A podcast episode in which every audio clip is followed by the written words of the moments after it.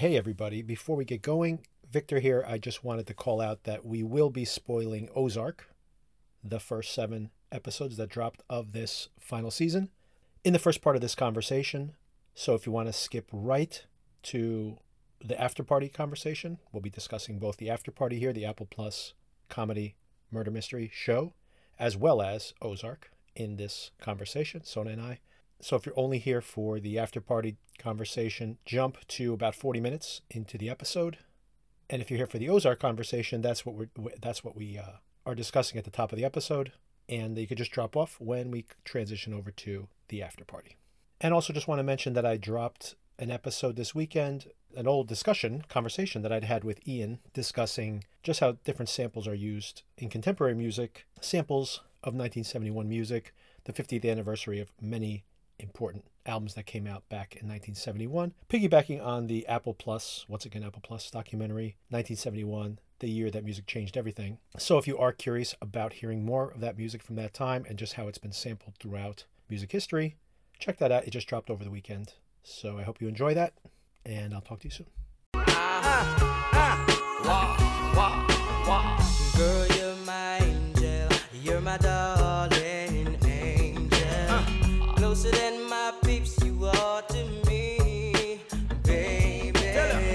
Welcome back, everybody, to another episode of Need Some Introduction. On today's episode, we will be discussing Ozark, the first half of this final season. Sona's finally caught up on it, and we'll be discussing that first, as well as the new Apple Plus TV series, The After Party, which had not one, not two, but three episodes dropped. And I'm actually glad they dropped all three because, and we'll get into it later, but I actually was not very excited by that first episode, but I was much more on board by the end of the third episode.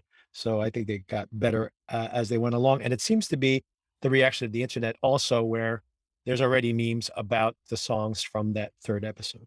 So we'll jump into that in a minute. Remember to subscribe to us when these episodes are available. We will be continuing to cover this series and we'll be talking about other shows that come along the way that are in this vein. There's actually surprisingly a bunch of comedy slash thrillers coming up, and maybe we'll continue this motif as we cover this show. And as usual, if you want to give us some feedback, write us an email to need some introduction at gmail.com. And with all that out of the way, Sona, you have caught up on Ozark. And I intentionally, I knew I had already watched the first half and I intentionally dodged some spoilers when we had our conversation last week. But how did you land on this whole half season? I loved it. I really did. I was concerned that it had reached the point, which I think you felt it, it maybe had already reached, of just playing things out for too long for the sake of making more episodes. But I really feel like this is a, a logical direction. It's headed somewhere. A lot is happening. And I'm really interested in seeing how this all plays out. As critical as I was on some things last week, as far as season four goes, I agree with everything you said. There is a direction it's going in. It makes sense where it's going. And uh, of course, I'm so happy. Spoilers, everybody, I assume. so I'm going to spoil something here. I'm so happy that Darlene is dead. it's such a weight off my chest. I can now watch this show free of my biggest reservation. Yeah, it really feels like it's building to something. Uh, it feels like it was inexplicable that Darlene had survived as long as she had. Unsurprising that she did. She does meet her end here. One thing about Ozark that, that I really like in comparison to a typical I don't know about TV show. We were making Breaking Bad comparisons, and probably Breaking Bad did the same thing. But a lot of other TV shows and certainly movies don't, where the person is in a position to kill the other person, and then things yep. just getting long and drawn out, and then there are intervening events, and then the person just ends up not being killed for whatever reason. In Ozark, they get right to it. Yeah. if they came there to kill you, they're gonna kill you. That's how it's gonna go. I could now be completely open about this. The Darlene problem, which I've had on the show for since literally, like I told you, I dropped off of this at the last episode of season one when Darlene pulled out that shotgun the first time. and it literally is when I quit the show. And and then just continued throughout. But it was like as if they were trolling me, as if the show was trolling me directly. That literally in every single episode, every episode of this show, except for maybe the most recent, the, the last one, that Darlene would walk into the room with a shotgun and just like you said, just blow somebody away, like for the smallest reason. And like I mentioned earlier, it's amazing that like supposedly she's protected by her husband, but she killed her husband, and then right. supposedly she's protected by the mob, but then she kills Frank Senior. yeah. So who's protected? everybody who supposedly is her ally? Has she's murdered them, and then of course Javi is like, "Whoa, this is pretty stupid. Let's just kill Darlene." Yes. Yeah. Javi. Problem. She had some anger management issues, but then at the same time, some begrudging respect as a woman when a man rubs you, rubs you the wrong way. So many times you have to go along, get along, just because you you need to have that person on your side. She doesn't care. Oh, I, I, actually will give her credit for it. But by the way, it, it's totally agreement that saying that, hey, if you want to pull out the shotgun, go ahead. I just want the show to logically pay that out eh, instead right. of there are consequences to your actions. So, exactly. yeah. And, and, and, give me an explanation as to why, for example, Frank Sr. gets murdered and then Frank Jr. is, like, I'm going to go avenge my father. And he's like, actually, I'm uncomfortable with killing somebody. Get one of the didn't you just inherit the entire mob? Get one of those guys to kill him. Like, there's no rational reason why he's still breathing, why she is still breathing. None at yeah, all. Absolutely. And worse than that, by the way, once again, as if this, I felt like the show was literally trolling me specifically because I was so annoyed by this. We then have Wendy. We then have Wendy sit there and watch her have like a stroke in front of her, a heart attack or whatever yeah. it is. And she could literally say, I could just not call 911 and let yeah. this woman die. And she doesn't. She's like, I got to do the right thing and call 911. She is going to murder your kid. Yes. Like literally, this woman is probably, if she had not been killed, she would probably have killed her son at some point in the future. And she calls 911. It's as if they're protecting Michael Myers in a Halloween movie. They're like, I hope he makes it through. Hope he pulls through. Like, why are we rooting for it this? It felt a little out of character from what we know of Wendy. Right. She doesn't hesitate to capitalize on things like that. Right. So I was surprised.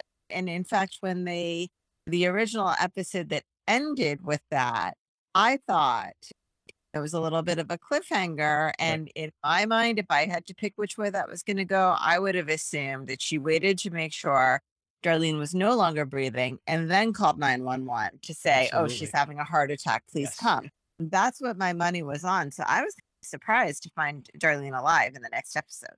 I completely agree. I was like, here it is. Finally, she's out. She, she gets to basically let Darlene die and then not, her hands are still clean, which is what she wants. And she doesn't, it, it's shocking to me. And once again, if there weren't consequences, potentially negative consequences, it's not only that Darlene does not face consequences, it's that these people who are in the end protecting her by not taking action, they face consequences. Frank protects her when he shouldn't protect her anymore after the husband's uh, off the scene, even though she's an irritant to him. She's already shot his, you know, son's manhood off. And despite all that, he is still protecting her. And then he wants her drugs, then he doesn't want her drugs. And then she owes him the drugs and she still, and then after all that, he shows up at her house just to be murdered by her why was he protecting her this whole entire time? It makes no sense at all. And it was really frustrating to me, by the way. And uh, it, it, really gets in the way of me enjoying the show. But I couldn't say last week because you haven't seen it yet. But I am totally on board. When I was telling you that I was totally on board with the second half, I'm totally on board the second half because she's dead. so I'm definitely going to watch the second half now. Poor Wyatt, though. This is what's so bad about the show to me. I wish I could have sympathy for Wyatt. I was so happy Darlene was dead. Then I'm like, eh, collateral damage. Okay, well, I'll take. You know, Wyatt was so well cast. I felt, or the, his appearance, like he just had that appearance of a kid who has had a rough life and is trying to make the best of it. But the, there's permanent damage j- done there. Does that make any sense? Do you know what mm-hmm. I mean? Yep. yep. That look about him. I'm not sure what this actor looks like normally, but he definitely looked like that kid that you knew when you were in high school that you were like, this kid is not going anywhere good. Like the damage has been done. Along those lines, by the way, he plays, there's a movie called Super Dark Days, which came out, I think, four years ago or so, which is right around the time I guess he got cast for this show. And uh, it's probably where he broke through and it's uh, i don't really like this film that much although it you know got very good reviews but it is it's really about a kid who is maybe bullied and gets into trouble at school, an antisocial kid at school, and then like these the darkest possible consequences of that. I felt the show the the film was a little too dark for my taste. It kind of had no humanity to it, but uh, but it's very well respected. Again, won a lot of awards, and he is the star and he plays a very similar role as I described. The protagonist in that film. Uh, so, like to your point, I think that's probably why he got this role because he really is perfect for that kind of role. Mm-hmm. Really good in that film, even though, like I said, not a huge fan of the film, but he gives a great performance. So, I just want to call that out. But yeah, it's too bad that he's not on the show anymore. There's a way they easily they could have had him fighting with Darlene and not walked in there. I think they have him getting killed off intentionally Ruth is now going to be gunning literally for Javi, and that's going to have consequences as well, right. or risks at least. Uh, and I think that's the reason we have that turnaround because obviously he's not going to go kill anybody in Darlene's behalf. Darlene has no friends, and Ruth has basically inherited uh, millions of dollars worth of opium. Right. And poor Ruth, honestly. As I said the other week, I, I have grown fond of her and attached to her. And I feel for her. This girl is really going through it. And I don't think she has ever been able to find someone that she can count on. And that's very lonely. And I think it does, I think she plays it well that she also has just been through so much. And I think she just so desperately wants some stability in her life. And no matter how much she wants it, she just can't get it, whether with her dad, with Ben, with her her cousin Wyatt. Like it, it just is not with Marty, with anybody. Like she just can't count on anybody. This poor girl. Ruth is to your point earlier. Where I was asking you where you had sympathy, and I do agree. By the way, I, did, I don't think I ever seconded that for you last week when we discussed it. I do have sympathy for for Ruth, even when she was like, I hated her in that first season. Yeah, she was really reason. Yeah. I really did. But at the same time, I it, like admired her in a way. As much as I disliked her because for always getting in mixed up and everything, she's also looking for a way out of this life she has. So I do appreciate her performance very much. And I appreciate her as a character. So yeah, she is someone that I, I do sympathize with. And in a way, she could be the hero of this whole thing in the end. Maybe she's the one who rises mm-hmm. to the top of this whole toxic stew. Mm-hmm. Yep. What did you think of some of these interactions? I thought, I'll tell you one that I thought you think is interesting and worked well, and then one that I thought was ridiculous unless they plan to develop it somehow beyond that. One was the whole Maya is Maya the, act, the character's name, mm-hmm, the pregnant mm-hmm. police officer. Mm-hmm. They really screwed her over too, by the way, where she, yeah, now that she has the baby, and she talks about how parenting can make you selfish, and I think that is one of the themes of the show that these people rationalize that they're doing terrible things, but they're doing it for the good of the family. Once again, a theme that is in Breaking Bad as well. I get hung up on that phrase. I've, I've heard it before. I can't remember the context. And maybe I just don't fully understand what it means. But for me, because for me personally, I think about how selfish I was before being a parent personally. And so, like, to me, that doesn't translate like a selfishness of protecting your family. To me, that's not what parenting makes. I'm not explaining it well, but I don't understand the phrase. I don't think it's applicable to my life. Long story short. I think what they're trying to get at there, and I do think it's something that is so said sometimes is that when you are an individual, your thoughts obviously are selfish because you only think about yourself. But I think that what they're touching on there, and once again, I think it's something that comes up in Breaking Bad as well, is using that as a rationalization where it's basically what Walter White says. Once again, minor, very minor spoilers for Breaking Bad coming up, but where in that final season where Skyler basically says to him, Please don't tell me that you did this for us. And then he finally admits, No, I did it for myself. And I did it because I was good at it. And I think that is what they're trying to touch on here as well is this idea that you when you are selfish and you are an individual, you have to admit that you are being selfish. But when you're selfish and you're doing something for your kids or something, when you think about these people who manipulated the college enrollment for their kids or whatever, I always think to myself, are you really doing what's best for the kids? Because they may have like inferiority complex about getting in the way they did, or having to lie about their credentials for the rest of their lives, etc.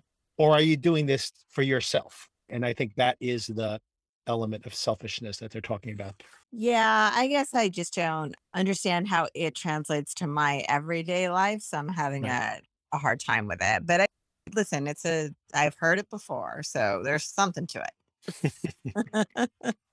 The other thing I wanted to touch on that I think is kind of messy, by the way, because I don't know where they're going to, unless they're maybe they're going to pay something off in the second half, but I think it's bizarre, is this political blackmail that she's involved with, where this senator, I believe it is, hmm has a son who maybe they're just trying to Mhm. parallel the son involved in criminal activity, but a son who has developed some kind of technology that is so good that it can change the votes on voting machines. And and I'm like, this is like a really big topic to throw in here.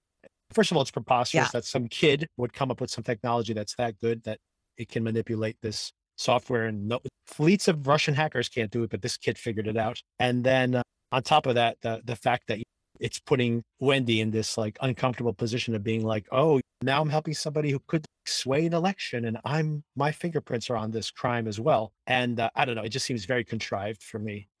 Okay. First of all, I'm not sure we ever needed this political storyline. Yes, you know, I agree. Yeah, talked about how maybe they've thrown just a few too many things into the mix. And a lot of the storylines I find compelling and interesting. And I like politics, but I just Yep. don't think we needed this. It's adding for me a new set of people to keep track of. And I'm not great at keeping track of certain types of people. um, so that is challenging. And just remembering the facts of the, these plots with the politics is not, it's not going great for me, to be honest, first of all. Second, I find it very hard to believe that someone who is supposed to be as smart as Wendy has shown herself to be did not put together the election rigging thing the second you heard voting machines were involved.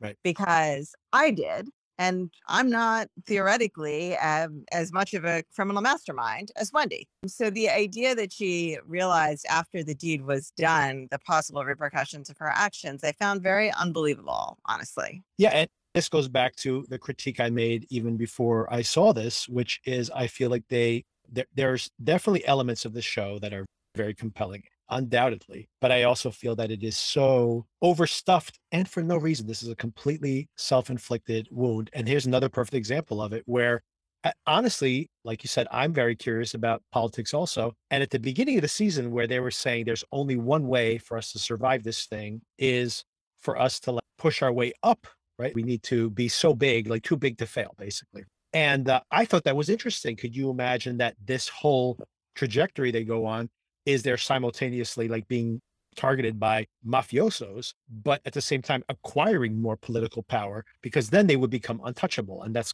their plan. That could be interesting. It'd be like a, a black comedy or a political metaphor of some kind. But I don't think they've thought this out very well at all. Mhm. Like it's just like something else that to distract you from, oh, now this too? Oh, okay, yeah, that too. It's like it's Mhm. too much, all too much. And it, it's even in the details, like when I think about like Maya having this newborn, it seems like that's too much, right? Now they're like worried. It's as if they're saying, oh, we feel really worried that it's possible that she'll be targeted for assassination because she has a newborn. As if because the stakes are so high on the show that like just a cop being murdered and innocent is not stakes high enough. It has to be a baby, right? Like, that's how high the stakes always have to be. I guess you can't carry through that parenting makes you selfish theme unless you give her a baby. But even that, they only throw it in for one scene. It's not, I don't know how much they're going to develop that either. There seems to be too many things here, too many ideas here to develop fully, honestly. If I watch the show purely as plot, as a, just a plot delivery system, I am curious to see what how this all lands at the end. And I'm pretty sure this is, I'm pretty certain of this, by the way. The show is so unlike other shows like Better Call Saul, for example, that are much more focused on character. I think this is so focused on plot that I think they will give us some kind of crazy plot twists by the end. I think we're going to see a lot of Mhm. stuff happen in the second half of this season because this is the kind of show it is. They're not going to like suddenly mellow out. No, I, I actually think it could build to a breakneck pace. Exactly. Yeah. And I think that's what, what they're just setting stuff up to even be more crazy in the second half, which is Mhm. part of the allure to finish this season off. But they're still over complicating this story, which doesn't have to be this complicated. this is a story as old as time, right? These, this is like a film noir, basically drawn out for five seasons. And it's like we've been seeing this for 80, 90 years in the movies. It's like it doesn't have to be so complicated. It's the recipe works even when it's much more simple. Yeah. Listen, I largely like a lot of these plot lines, but I do agree with you as far as the politics one that, uh, yeah, it's just it, it, it- too many ingredients at that point. And I thought it's the most egregious. That's why I wanted to bring it out, is because, like Yeah. you said, I think all the other ones, as annoying as they can be, that it still is these kind of personal stakes. And this is just, and voting machines. I'm like, what? You are not ready to, to address Yeah. this. Stop. Did I Just stop. mention the election fraud? Yeah. Exactly. this could all be set up, by the way. You have another son. That son is very smart with computers. Maybe they, maybe there's something that they're setting up for the back half, but still, mm, it's maybe. just too much to inter- interject at this point. And speaking of the other son, my God, Wendy is really losing it, right? Like it's too much. She's too drunk with power. She's trying to uh, teach her kid a lesson by possibly getting him into trouble with the feds. you know, this is that's one of the notes I really couldn't touch on last week because you hadn't gotten Oh that far into it. A- And, by the way, this is not a criticism of the show because I think it's true to her character. She's so single-minded yes. that she is maybe he'll get arrested. And I'm like, as if like you guys are so shady. You don't think that's gonna blow back on you in any way if your teenage kid is involved with the crimes that you guys are currently committing? What- are you thinking? Yeah, it's even people are telling her she's saying, "Oh, but the record would be sealed," and and the guy's saying nothing is ever really gone, and she's just okay, whatever. What I heard is what I wanted to hear. It's it's but she's not even gaming it out. But the FBI knows about this. If the kid gets arrested, the FBI is going to find out about this. They're going to know that the kid is probably like the FBI minimally will leverage them because they're going to know both sides of the story. It's so not thought out. But like I said, I'm not criticizing the show for that. I think that's actually interesting because it speaks to her character. Like literally, Jason. Yeah. is losing it. Like Yep. she's talking about her brother, like maybe he's still alive at times. Yes, that's true. That's a very good point. Like she really She's- is. She's losing it. Oh, so I mean, truth. yeah. no, it's not. She's not so far gone that she doesn't realize that she that he's dead, and she's the reason why.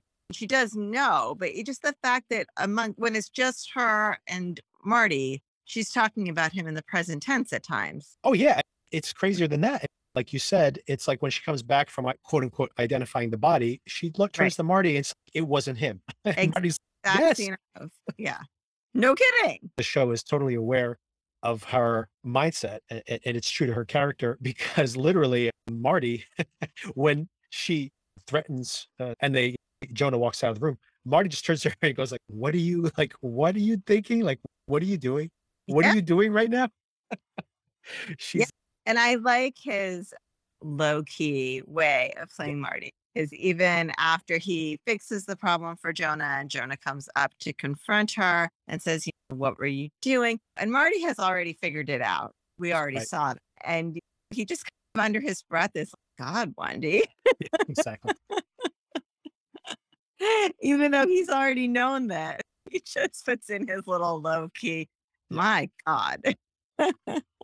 The other Wendy thing that I thought was interesting here that they did develop, and I was interested in this part, was regarding to her brother, like you said, this meltdown that she's having. But more interestingly, her going to visit her dad. What, did you think about that whole situation? Ah, so interesting. The whole involvement of the dad was so interesting here. His reactions to hearing everything about the son that he has not been aware that Wendy has been spinning this tale about his drug problem and him being missing and all of that. I thought really interesting. We don't know much about where either Marty or Wendy came from that I can recall. Yep. So this is the first bit of insight into how they grew up and how they where the seeds were planted for them to become this way. So I enjoyed learning about that. Yeah, I found it very interesting. Also amazing to see this actor whose name I forget, but he played John Boy on uh, Yes. the Waltons. I'm like, this guy's gonna be like 70 years old. Does this guy ever age? What's up with this guy? Yeah, no, it- definitely. He was great in The Americans as well. Yeah. So, That's right. That's right. so yeah, I really liked it. And I have grown to like this private investigator character as well. Yes, he's so annoying, but like in a lovable way. Yes.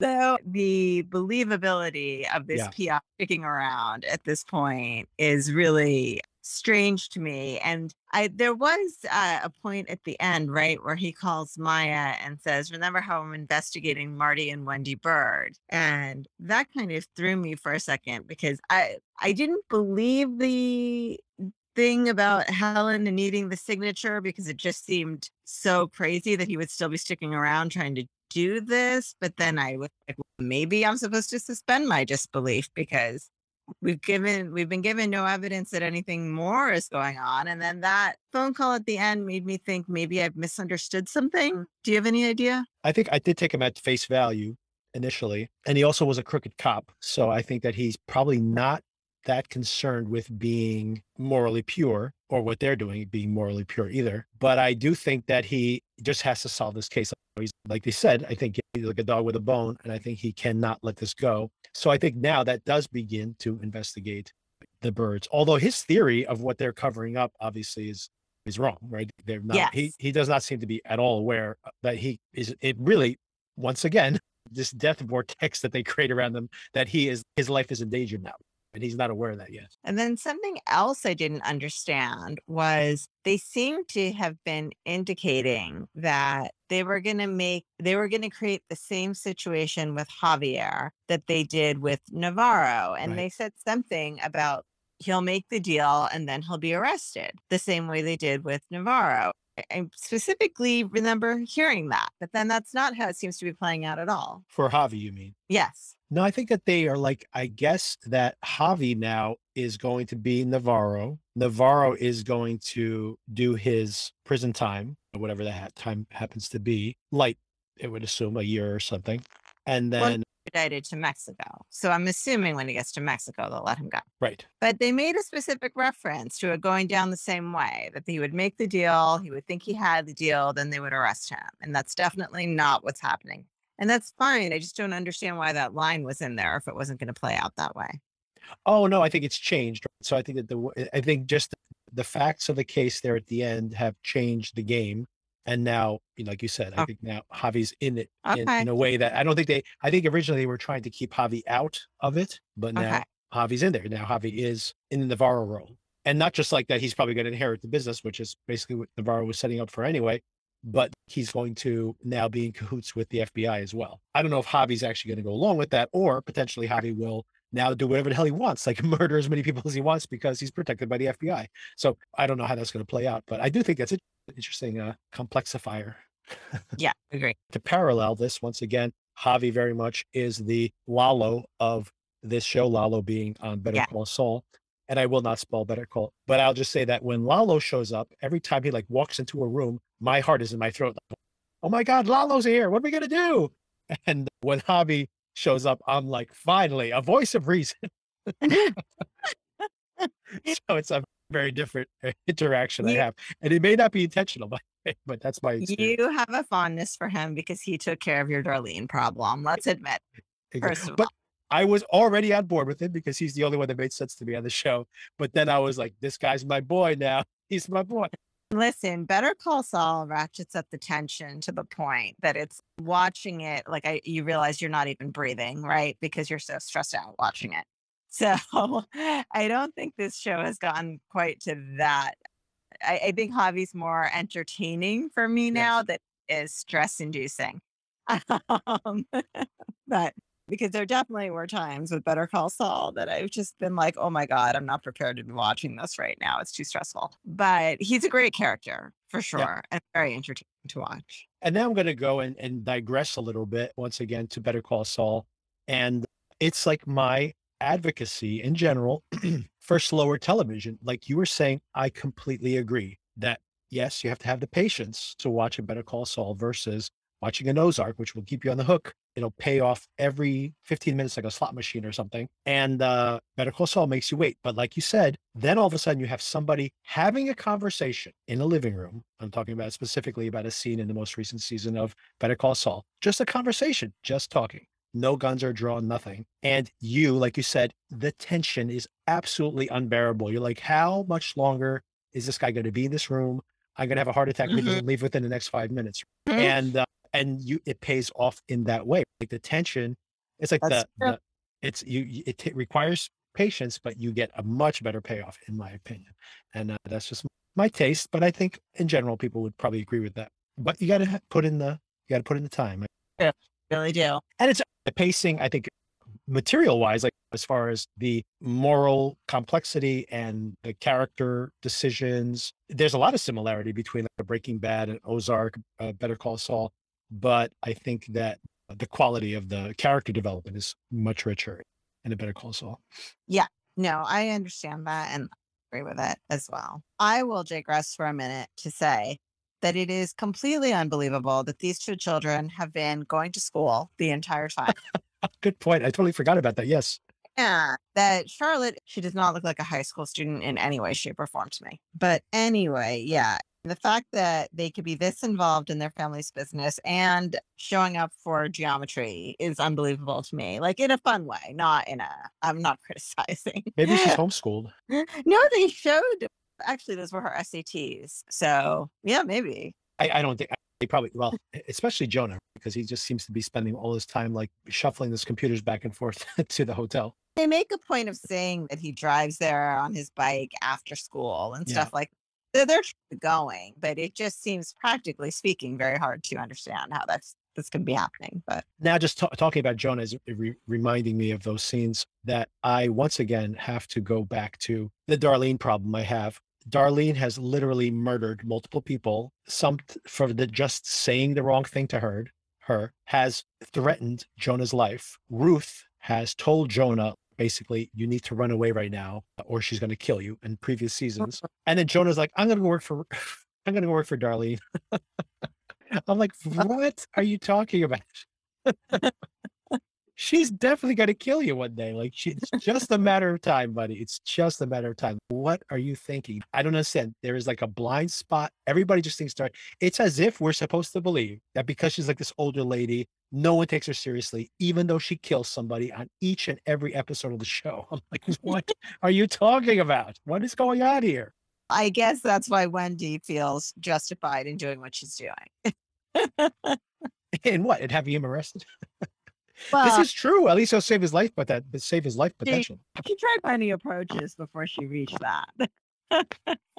Uh, before I we leave Ozark, the uh, do you have any speculation for what do you expect to see in the second half? How do you think things are going to play out? I expect to see the opening scene of this entire season.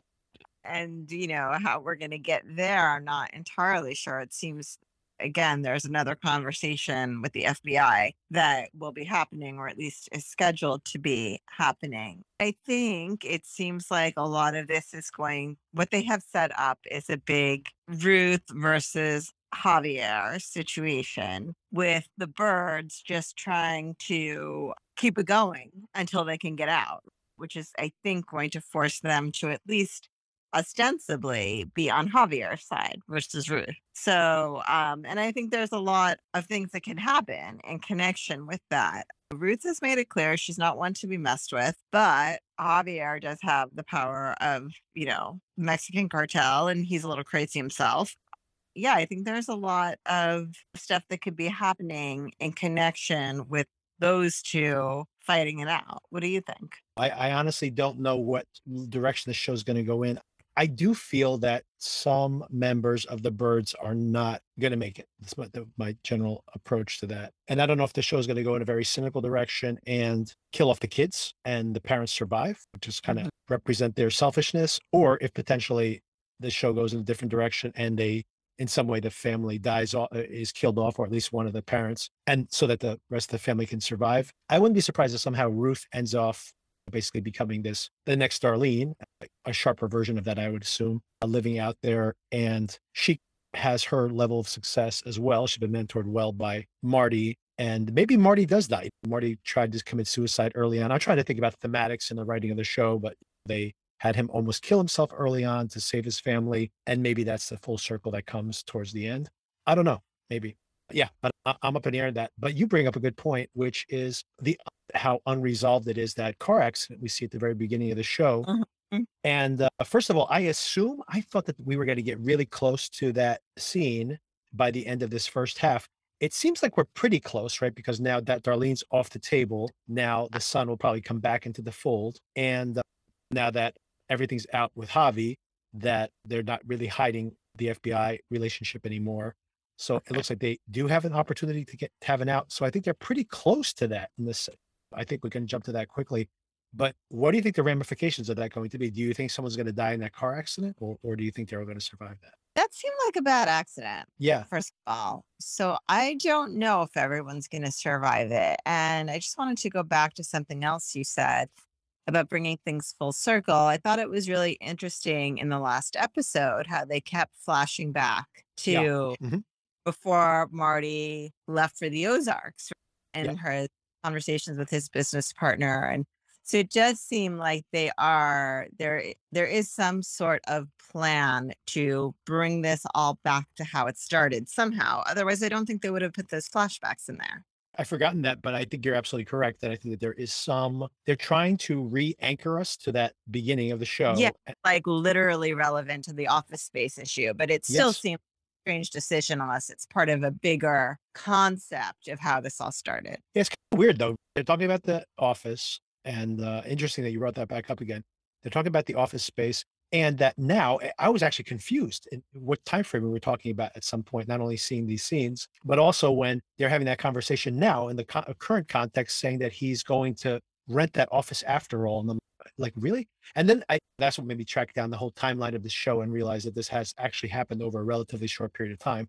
So it is possible that you know they put in money on an office and nine months later, it could be like, you know what, I will take that office. Right? So it's not that big of a time jump because it's not actually four years. It's only like less than one year between the beginning of the show and now, maybe significantly less than a year, maybe six months or so. Regardless, I think that they are setting that up, that they're moving back to the city. I guess that's what's happening there in that opening scene, and that they are going to move into the office. And I guess this is when they're going to supposedly, they're like, we dodged a bullet and we got our life back on track. And then this accident is going to throw everything up in the air again.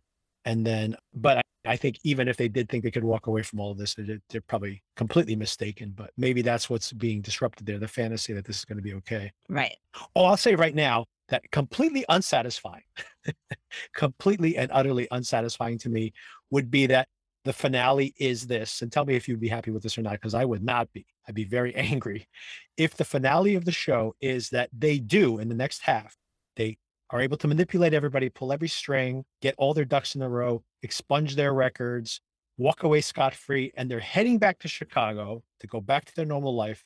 And then this arbitrary accident goes and kills all of them or most of the family. It's like Jason Bateman by himself at the end at when his family dead from that car accident. I would be really angry if that was the end of the show. That would be very unsatisfying. And I don't think it will be just because they are talking about that future meeting with the FBI. Right. So I don't think so, but it could be. I, I don't know. I don't think they would have given it away like that if that was going to be the end. Honestly, I do not think that's going to be the case. Yeah. But if by some chance, like it is possible, they've set the set the seats, uh, they have set things up where they uh, that could be the finale. And if that is the finale, I would be very angry because it would basically negate all the craziness that happened in the show to have an Right. arbitrary car accident and wipe out the family. Exactly. I agree. I guess we'll wait and see. And they've announced no plans for the second half of the series, the dates. I have no idea. So maybe three or four months, I would assume. I'd assume. So let's pivot to a completely to another murderous topic, but but a much lighter one, I think. And uh, it is the after party on Apple Plus. hmm I was just watching the Kansas City game, by the way, and they had a very long Apple Plus commercial where they're like basically it's Jon Hamm complaining that there's two movies with Tom Hanks in it. There's one movie with two Mahershala Ali's in it. There's a TV show with Jennifer Aniston, and he's like saying everybody's on Apple Plus except for Jon Hamm. I'm pretty sure this is going to be an ad that will run during the Super Bowl as well, by the way. But uh, anyway, just to show that Apple is making a big investment in these shows. Yeah. What did you think of it in general? What did you think of it? And then we'll break down these individual episodes. We had three episodes, they all dropped at once. Everybody can watch episode one. And I would say, my opinion, and you can tell me what you think, Sona. I don't think you can really judge the show from that first episode because I didn't find it very funny, to be honest with you. But uh, I did like the second and third episode very much. But anyway, everybody can watch episode one if you want to track that down. But we will be discussing all three of the episodes that dropped just this week. And the fourth episode will be coming in just a few more days, actually. It does go week to week. But what were your general impressions of this? I agree with you. The first episode does have to do a lot of groundwork, especially in a show that has so many characters. So you do get a lot of that foundational stuff that is not really what the show is about, but just that you need to know in order to understand what's happening in the show. Right. So I, I get that. Listen, I love the premise of a high school reunion and the after party and this murder that happens there. I think is very fun. It's got a really great cast. I think I'm not entirely sold on it yet, but it is growing on me. That's what I can say right now. In general, I agree with everything you're saying. I would say that I was a little more enthusiastic, probably halfway through episode two. I was really on board with the show because I just found the whole episode, and we'll break them down a little bit. But Ike Barinholtz and his episode were, were really entertaining. So the basic premise of the show for everybody is it's a murder mystery. It's a class reunion. There's an after party after the class reunion, and Dave Franco, who plays the character called Xavier, dies at his palace. He is a Justin Bieber actor, a musician, I should say, but also an actor. So I'm not sure what that would correlate to in the real world, but it just gives you more opportunities to have stunt casting for one thing. And that is some very funny jokes in there about the this Private Eyes movie he made, or that the, the the history of John Hall and uh, uh, Hall Notes, I should say. Oh, see, to me, I, I'm much more fond of the Hungry Hungry Hippos movie. Which I guess is supposed to be like a spoof of the Jumanji movies. right? First of all, I love Jumanji. And second, I think a Hungry Hungry Hippos movie is a great idea. I think it could work. There was a pun they made about the the hippos losing their marbles or something. and Barinholtz goes, "That wasn't that funny," but his daughter found the funny stuff, of course. but that was that was a pretty funny line. But I did like the stunt casting. You have Will Forte in the Hungry Hungry Hippos movie, and you have Channing Tatum plays. Oh, I mean, you should say Hall, uh, Hall right? John Hall and, uh, and Mhm. uh, to Dave Franco's Oats. Really, this should be hitting all my sweet spots. I love Hall Notes. I love Hungry Hippos. I love 21 Street. All of it should be coming together. Yeah, it, I mean, it really on paper, it really felt like a perfect, a perfect show for us to cover. But and I agree, especially after that first episode, I was like kind of like, and uh, but it, it's starting to click more for me as it's going along.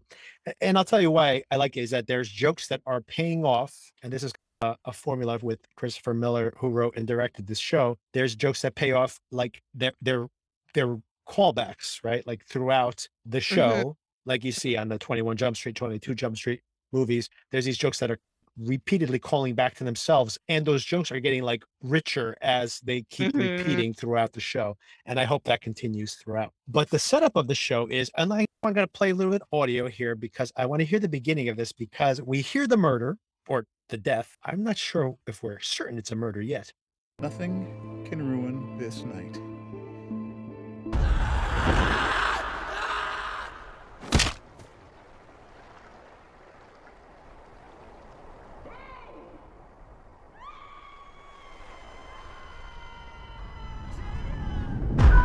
So anyway what we heard there was it's uh xavier uh, basically falls to his death at the beginning of the show and uh, we have Aniq played by sam richardson who we hear him screaming and we find out why later. And we also hear a woman screaming. I'm not sure who it is yet. It could be Zoe or, and uh, we hear someone scream out Z- Xavier. So they've seen the body. So Xavier has basically fallen from this house he lives on, on the beach. Beautiful house. Yeah, beautiful. Do we know where this is? Is this California? I assume. Yeah, they said I think it's the uh, San Francisco area, the Bay Area. I think. Okay. Yeah. And so the cast members we have here, we have Aniq is played by Sam Richardson. We have Zoe played by Zoe Chao. We have uh, Brett played by Ike Barinholtz. We have Jasper, played by Ben Schwartz. We have Chelsea, played by Ilana Glazer. Dave Franco plays Xavier. And uh, there's other cast members here as well. Most importantly, I think we need to mention that right after the murder, we see that Tiffany Haddish shows up as one of the police detectives. She's always great.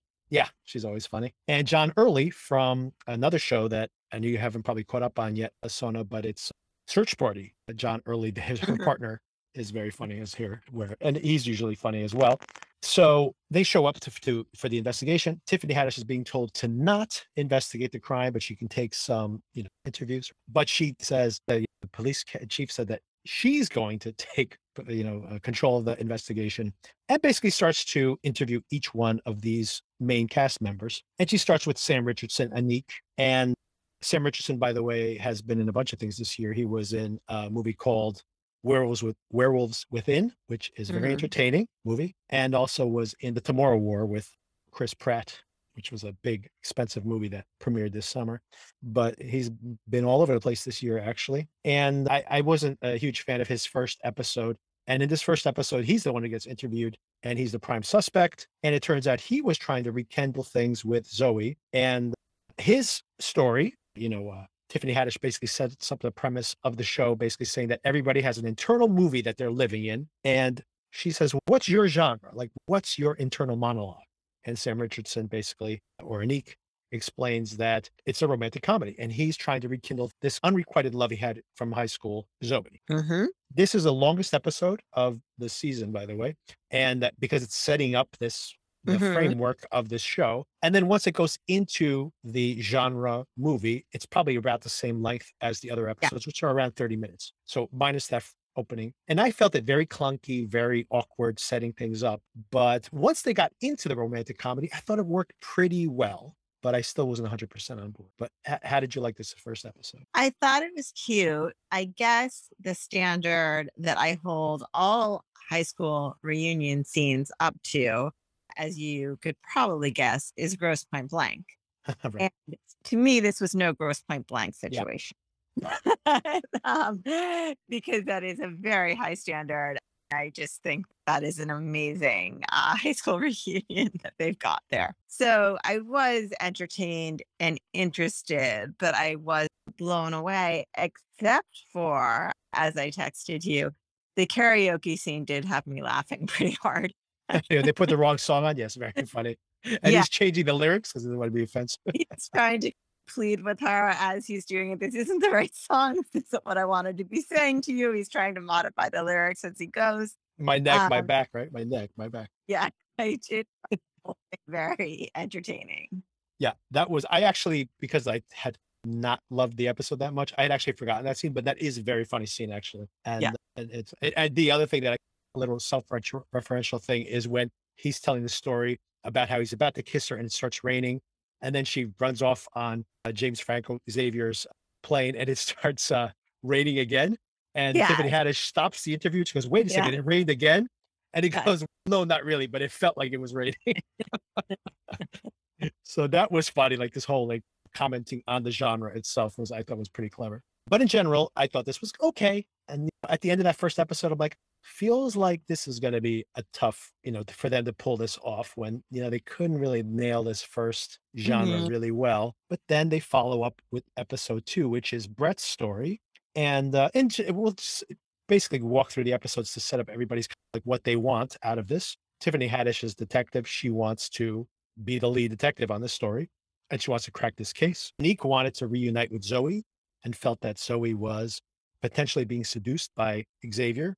And that's the premise of the first episode. In episode two, we see Brett, which is Ike Barinholtz's character. And I really liked this episode. I thought his whole thing, uh, you know, energy was really funny. He thinks he's in an action movie. That's his version of Mhm. reality. But actually, all he is is trying to reunite with his wife Zoe, and uh, you know to keep the family together. And he's most of what he's hiding because he we know he's hiding something the whole entire episode. Turns out he's hiding his daughter who's sleeping inside the car. That's all he's trying to hide. And uh, this is all very funny. First of all, I had never noticed that Holes looks like Mark Wahlberg, but with his hair darkened and the way they light him, he literally Mhm. looks like Mark Wahlberg in multiple scenes. And I'm like, it's perfect casting for this very cheesy action movie that he thinks he's living in. Mhm. But there's like some of the funniest parts here, just the way that he, everything's so heightened. His car chases are all ridiculously over the top. His literally a pissing contest with Dave Franco, which I thought was Oh, I- hilarious. Forgotten about that. Yeah. Yeah. and he's, he's so good at being able to hold his urine in the wind, his pissing contest, that then when he wants to, you know, cut it off, he can't. He- this whole thing was really funny. And I thought it worked pretty well. Like the action, sce- like the way that the, the fight scenes were set up and everything was pretty clever. And the payoff here is just the realization that it turns out that, you know, and this is something that I think is interesting that the show is exploring is this whole idea, this subjectivity of reality, where Aniq, this is something I should have mentioned, by the way. Aniq e- exits the first interview really feeling like he is the prime suspect. So he decides to basically have his own parallel investigation in Mm. case the cops get it wrong, which could be a very bad idea, by the way. But uh, he uh, decides to do his own investigating and he's eavesdropping on this conversation. And that's a very funny scene, by the way, where he is trying to come up with uh, the, the, this mnemonic to remember how to uh, program the speakers. And he ends up turning like sound system on in in in the room where the interview's happening. Yeah. One thing that is a funny running gag here is the idea of Yes, Paul- uh, Jasper. Yes, Jasper. Thank you. I think a fun running gag here is Jasper's AV work and yes, all of the skills he's developed because of it. And he actually seems to be quite good at his job, even though he makes some strange decisions. He seems to understand the decisions he made and how to control them and how to capitalize on them. So I think uh, that's a funny running gag they have going about the AV setup in this beautiful house and how Jasper knows it all backwards and forwards. yeah. His episode, Jasper's episode, is musical, and one of the lyrics is where he says, "Is he going to someday become a rock star, or is he going to be um, just a AV technician on Angie's List that has a four and a half star rating?" but but yeah, four and a half stars, pretty good, pretty good rating. Yeah. yeah. So he, he there eavesdropping using this uh, Ben Schwartz uh, Jasper's AV knowledge, which he installed this actual system. They're eavesdropping from the bathroom. It's very curious that they're in the bathroom the whole entire time, but in and out of the bathroom, I should say. But anyway, they're uh, eavesdropping and they're listening in on Bike Bear on uh, Brett's interview. A theme that's being developed here is this whole subjectivity of reality, where Sam, in his version, of course, is the star of his movie, and it's only when he realizes that oh, everything that happened tonight wasn't about Zoe trying to get with uh, Xavier was trying to screw over Brett by going for Zoe. So it's like all of this is like basically it turns out that you think you're the center of your own story, but there's always like this other story going on, and it's just this misidentification of what's actually happening around us all the time, which I think is interesting, and especially if they continue to develop that, which I think they will over the course of the series. It reminded me, and it's a completely different genre, but it reminded me of the idea of the affair on Showtime, which, you know, I loved. There's a murder here, but it's very lighthearted.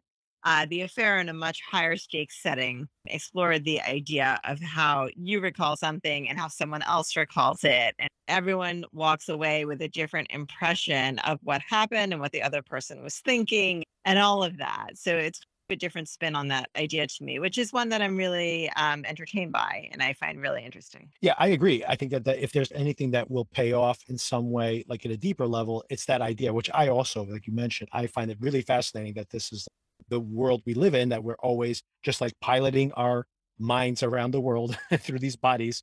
And of Mhm. course, we just start guessing at what's actually happening. And this is like an example of how everybody's going to have a completely different version of reality. And we're not going to, theoretically, if the show pays off, we're not going to get a full picture of what happened until the very very end i do find the the concept here the premise here very interesting and that gets us to the second episode which i did like much better than, than the first one I really think it was a funny running gag with Ike Barinholtz trying to recover that koala for his Yes. daughter. Because, of course, if your kid has an item that they cannot sleep without, you cannot go anywhere without that item because the consequences are dire.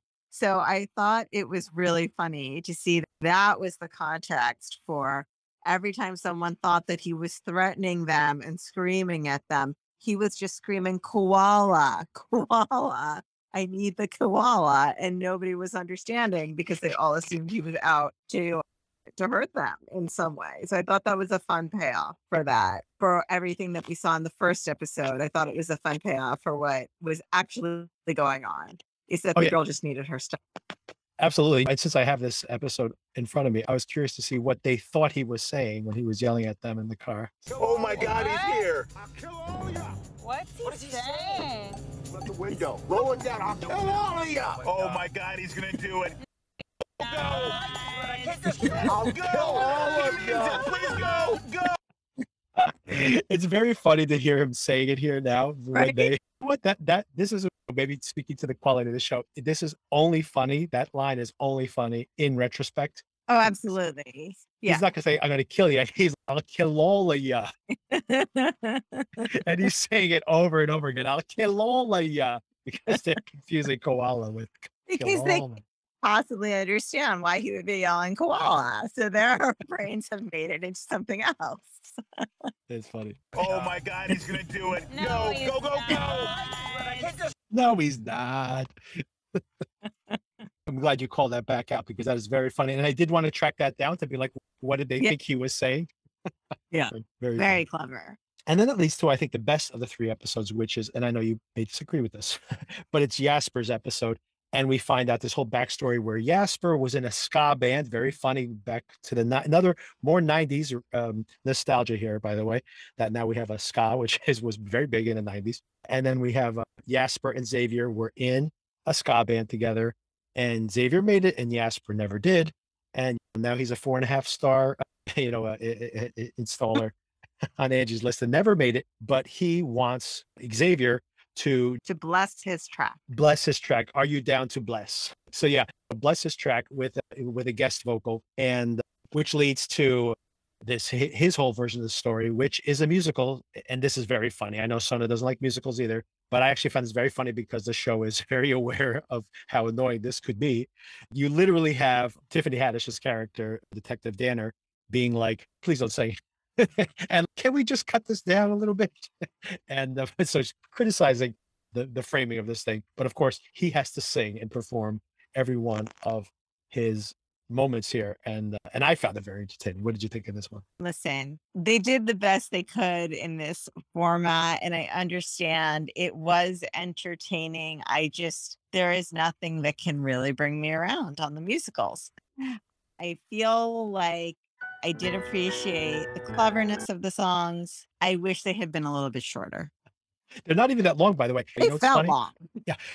you know what? That's what's funny is I actually enjoyed the songs very much, and I uh, looked them up on Spotify. They're all available on Spotify. Anybody who wants to listen to them, or I mean, on any streaming service, I should say. When I looked at them, two of them are about three minutes long, and one of them's two minutes long.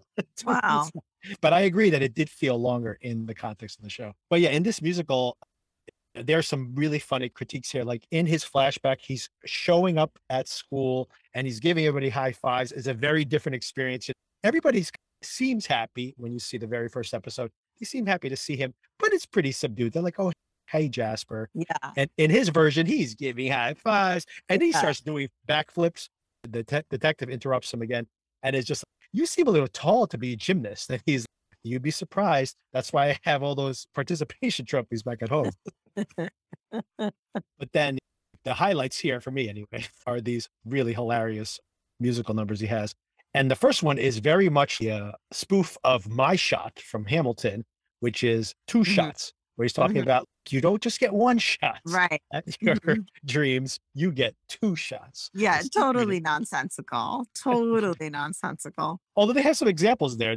First movie bombs, make a better sequel. You fail a bar exam, become a paralegal. Your first band acquirement doesn't move the needle. Form a second band and call the fucking Beatles. The Quarrymen. If the Quarrymen doesn't make it, you start a second band and call it the Beatles. Okay, listen, if you don't pass the bar exam, take it again. Don't immediately jump to being a paralegal. Okay. Yeah, I was going to ask you about that specifically, right? Specifically, like if that is a good strategy or not. It's a strategy. I wouldn't say it's the best strategy. My favorite song a- of these, by the way, is the Whatever song. Work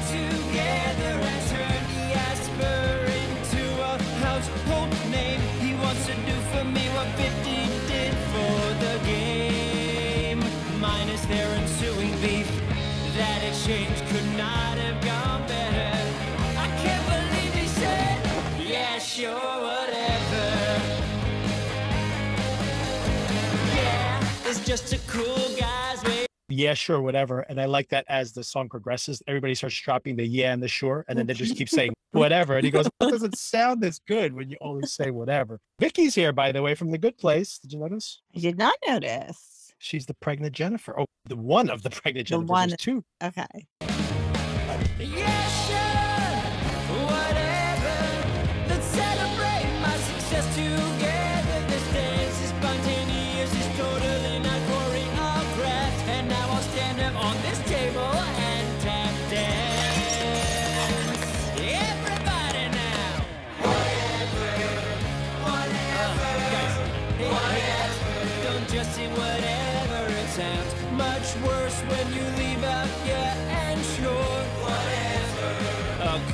that's really mature.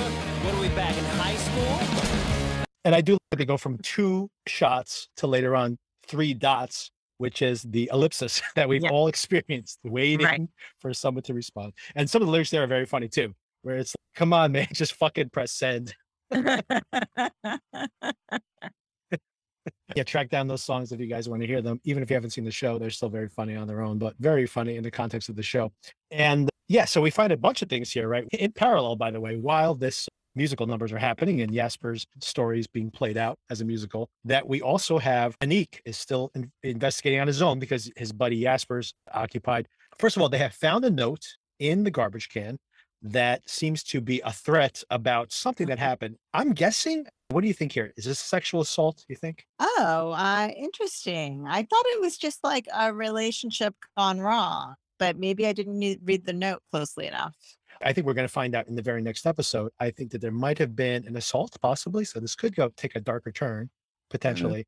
But something happened on a weekend when they were in high school, and someone has written this note. Turns out that the E's are like written as backwards threes in the note, and there's also a I have diarrhea is written on Aniq's face. I forgot to mention, by the way, that somebody has had graffitied uh, Aniq's face, and we see Possibly more than one person. Oh, definitely more than one person. Yes, good point. and uh, yeah, it starts off with one person, which we see beginning like with a mustache Right. that Yasper tries to intervene on. he goes, "The mustache looks good on you." Yeah. But of course, by the time Aniq actually wakes up because he's been like drugged by accidentally drinking, Chelsea's uh, seems to be that she has a dosed uh, booze to give to Xavier, Mhm. and he has drank it uh, accidentally. And uh, as he passed out, and of course, it looks like multiple people, like you said, have uh, written on his face and his body as well.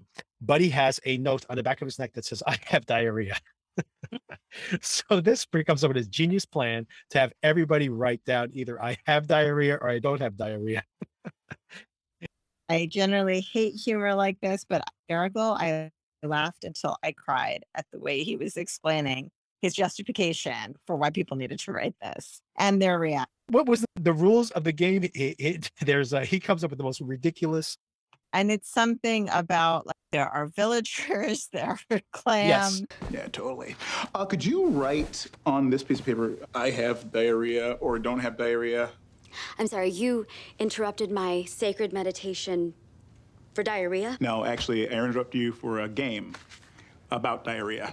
See, all right, imagine a town, all right, with villagers, with ghosts, with a barrel of clams, and one toilet. Okay, you know what?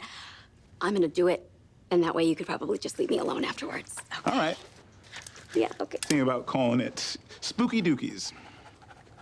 Okay, there you go. Thank you. All right. Whoa, what is this, like the British spelling? Oh, Australian, actually. Um, my recent trip to Melbourne is where my baby was conceived. Yeah, that's enough. I appreciate that. Very strange. This is all a cockamamie way to come up with a way to have everybody write diarrhea on the piece of paper. Yasper even mentions that. Can you pick like this easier word? And he's like, no, because diarrhea is misspelled. And that's the second joke, right? Is that everybody ends up spelling diarrhea wrong differently than it is written on his head. So it's written incorrectly on his head, but everybody uh, has uh, their own incorrect way of spelling it. And so the villagers are kind of deciding amongst themselves, like whether they do or don't I have mean, it. why would you think it's appropriate to play a game right now? And it's about diarrhea? Somebody say diarrhea game? Uh, I'm in. oh, okay. Uh, yeah, so you just kind of write whether you do or don't have diarrhea, and then you initial right there. H in the middle, that's new. Diarrhea! I love this game. yeah! Yes.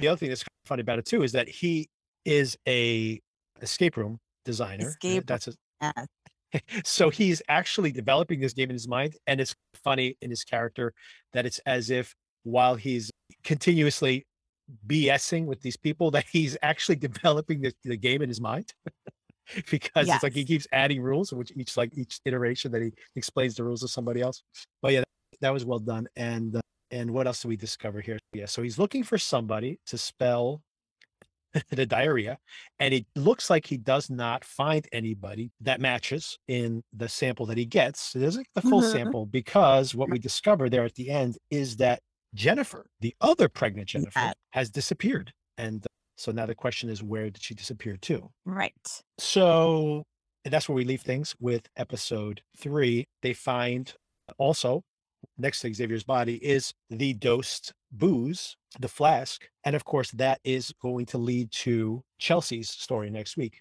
And we also think, I suspect that Chelsea's actually the one who may be the note writer. That's my guess. That's what it seems to be setting up. Yeah. So, based on your reading of the show, as just purely as a show, uh, let's just read this as like a movie like Clue, and there's always clues, no pun intended, in the show as you're watching it, especially in these type of entertaining mysteries. Who do you think might be that killer at this point? Ugh, I have nothing. So let me hear your guesses. Okay, I have two things that have happened here that make me suspicious of two different characters. The first thing that happened is that we have, and we haven't even mentioned this character yet. It's Walt, The shady guy I can remember. Walt, who's this guy who like no one Mhm. remembers, and he literally is walking up to everybody going, "Do you remember my name? Do you know who I Yeah. am? Remember my name?" And there's Mhm. always that person that you went to school with, and you never even remember that he was there.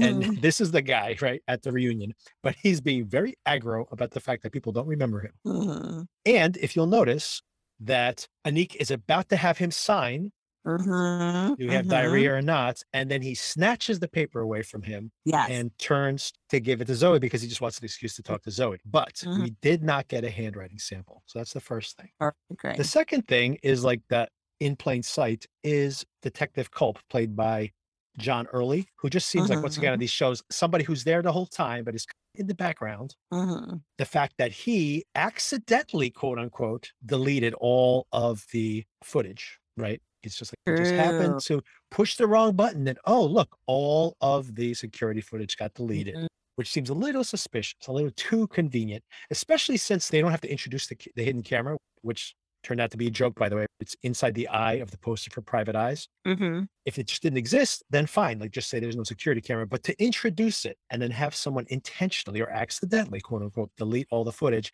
makes me think there's more to it than that.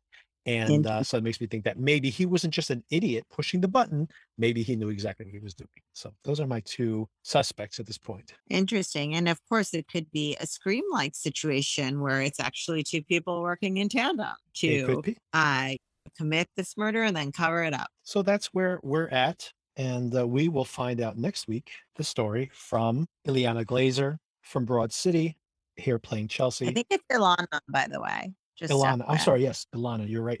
I know what the genre is based on the description on uh, the uh, on the website, and it basically says that this is going to be a thriller. So her episode is a thriller. Ah, yeah. Yeah, we'll see how well they pull that off. I'm curious to see. I thought they did a good job with the tone, even with the romantic comedy. At first, it felt awkward, but I think halfway through that episode, I actually did start getting into that romantic comedy Yeah. vibe, like started rooting for Uh-huh. them, you know, as a couple. Yeah. So I do think they've done a pretty good job of shifting. I, I think that's why I started getting on board with it. I really felt that the action episode with Brett's episode, I really felt like that did feel like an action movie, i- i- but in the most ridiculous context. So it just made me laugh because it was so Mhm, taking itself so seriously, even though it was ridiculous. And that's when I started to uh, enjoy this genre play that they're doing. I'm curious to see what they do with the thriller if they can pull that off. It should be pretty interesting this week. Cool. Looking ahead, by the way, episode five is called High School. It's not a person's name. We and then the week episode after that is Zoe. So we get Zoe's story on episode six. Episode five is high school. So I am curious to know: Are we going to go back in time to them in high school? That should be pretty fun, Like, uh, yeah. especially if you do a high school show movie type, uh, like a Breakfast Club type movie. That'd be pretty interesting. Yes, that would be. And now let's say that they do that, Sona. Would you prefer to see people playing them younger or would you prefer to see these actors pretending to be 18 years old? What would you prefer? I think I would prefer to see these actors pretending to be 18 years old. I agree. I agree. Yeah, I think that would be more fun. All right. So that is that. And uh, yeah, I enjoyed it. And uh, I think you're coming around to it a little more. I we'll- think so. Yeah, even just talking about it now, I've grown more fond of it. That's good. That's what this show's for. That's what this show is for. I should say this one specifically. Yeah. All right. Thank you. And I'll talk to you This is my second Sounds good. Talk to you later. Okay, bye. The last one I got. My whole future's in his fingertips. Will I be a superstar or will I remain a four and a half star? Heavy installation guy on Angie's list. Am I destined for glory or not? I can't stand this purgatory of the dot, dot, dot.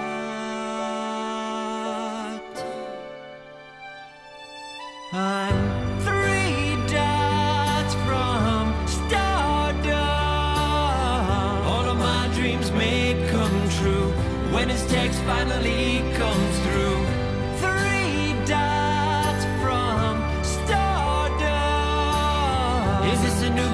for me or the end? Come on, bro, just fucking press send.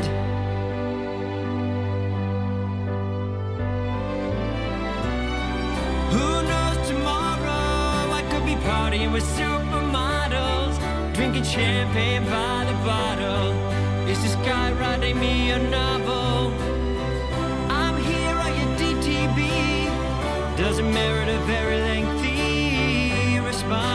Make it brief. A simple why meaning yes is all I need. Who the hell types for this long? The entire duration of a song.